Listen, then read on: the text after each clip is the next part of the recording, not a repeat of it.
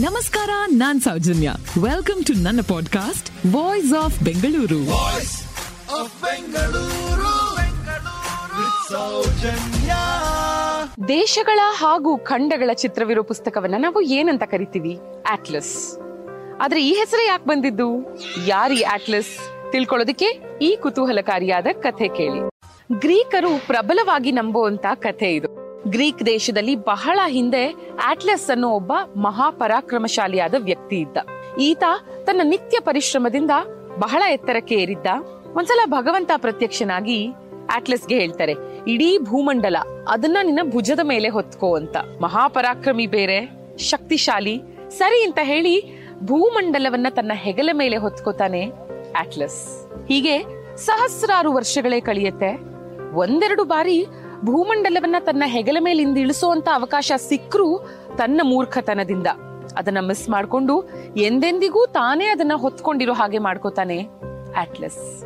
ಒಂದ್ಸಲ ಗ್ರೀಕ್ನ ಪರಮವೀರ ಹರ್ಕ್ಯುಲೆಸ್, ಹೂನ್ಸ್ ಗಾರ್ಡನ್ ಅನ್ನೋ ಉದ್ಯಾನವನದಿಂದ ಒಂದು ಬಂಗಾರದ ಸೇಬನ್ನ ತರಬೇಕಿರುತ್ತೆ. ಆದ್ರೆ ಆ ಬಂಗಾರದ ಸೇಬನ್ನ ಒಂದು ವಿಷಕಾರಿ ಸರ್ಪ ಕಾವಲ್ ಕಾಯ್ತಾ ಇರುತ್ತೆ. ಆ ಕೆಲ್ಸ ಅಷ್ಟು ಸುಲಭದ್ದಾಗಿರ್ಲಿಲ್ಲ. ಹಾಗಾಗಿ ಸಹಾಯ ಕೇಳ್ಕೊಂಡು ಹರ್ಕ್ಯುಲಸ್ ಆಟ್ಲಸ್ನ ಬಳಿ ಹೋಗ್ತಾನೆ. ಅಟ್ಲಸ್ ಹೇಳ್ತಾನೆ, ನೋಡಪ್ಪ, ನಾನೇನು ನಿನಗ ಬಂಗಾರದ ಸೇಬನ್ನ ತಂದು ಕೊಡ್ತೀನಿ ಆದ್ರೆ ನಾನು ಹೂನ್ಸ್ ಗಾರ್ಡನ್ಗೆ ಹೋಗಿ ವಾಪಸ್ ಬರೋವರೆಗೆ ಭೂಮಂಡಲವನ್ನ ನೀನು ನಿನ್ನ ಹೆಗಲ್ ಮೇಲೆ ಹೊತ್ಕೋಬೇಕು ಅಂತ.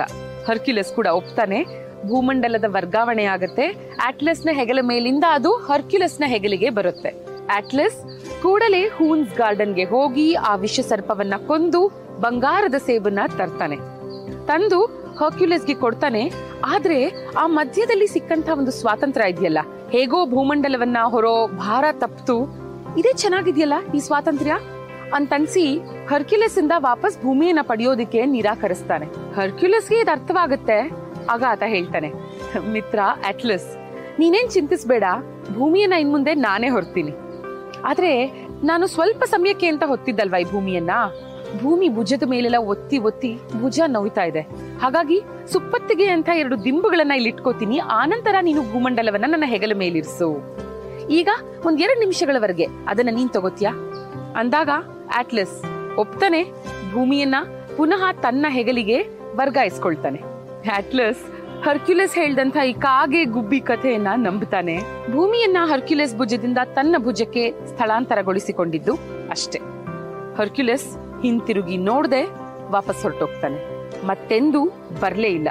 ಅಂದಿನಿಂದ ಭೂಮಿಯನ್ನ ಆಟ್ಲಸ್, ಈತನೇ ತನ್ನ ಭುಜದ ಮೇಲೆ ಹೊತ್ತಿರೋದು ಅಂತ ಗ್ರೀಕ್ ಹಾಗೂ ರೋಮನ್ನರು ಬಲವಾಗಿ ನಂಬುತ್ತಾರೆ ಪ್ರಪಂಚವನ್ನ ಈತ ಹೊರ್ತಾನೆ ಅನ್ನೋ ನಂಬಿಕೆ ಇರೋದ್ರಿಂದಲೇ ಪ್ರಪಂಚದ ಎಲ್ಲಾ ದೇಶಗಳ ಭೂಪಟಗಳಿರೋ ಪುಸ್ತಕಕ್ಕೆ ಆಟ್ಲಸ್ ಅಂತ ಹೆಸರು. ಥ್ಯಾಂಕ್ ಯು ಫಾರ್ ಲಿಸ್ನಿಂಗ್ ಮುಂದಿನ ಎಪಿಸೋಡ್ನಲ್ಲಿ ಮತ್ತೆ ಸಿಗೋಣ. ಪಾಡ್ಕಾಸ್ಟ್ಗೆ ಸಬ್ಸ್ಕ್ರೈಬ್ ಆಗಿ ವಾಯ್ಸ್ ಆಫ್ ಬೆಂಗಳೂರಿನ ಸಂಚಿಕೆಗಳನ್ನ ಮಿಸ್ ಮಾಡದಿರಿ. ನಮಸ್ಕಾರ.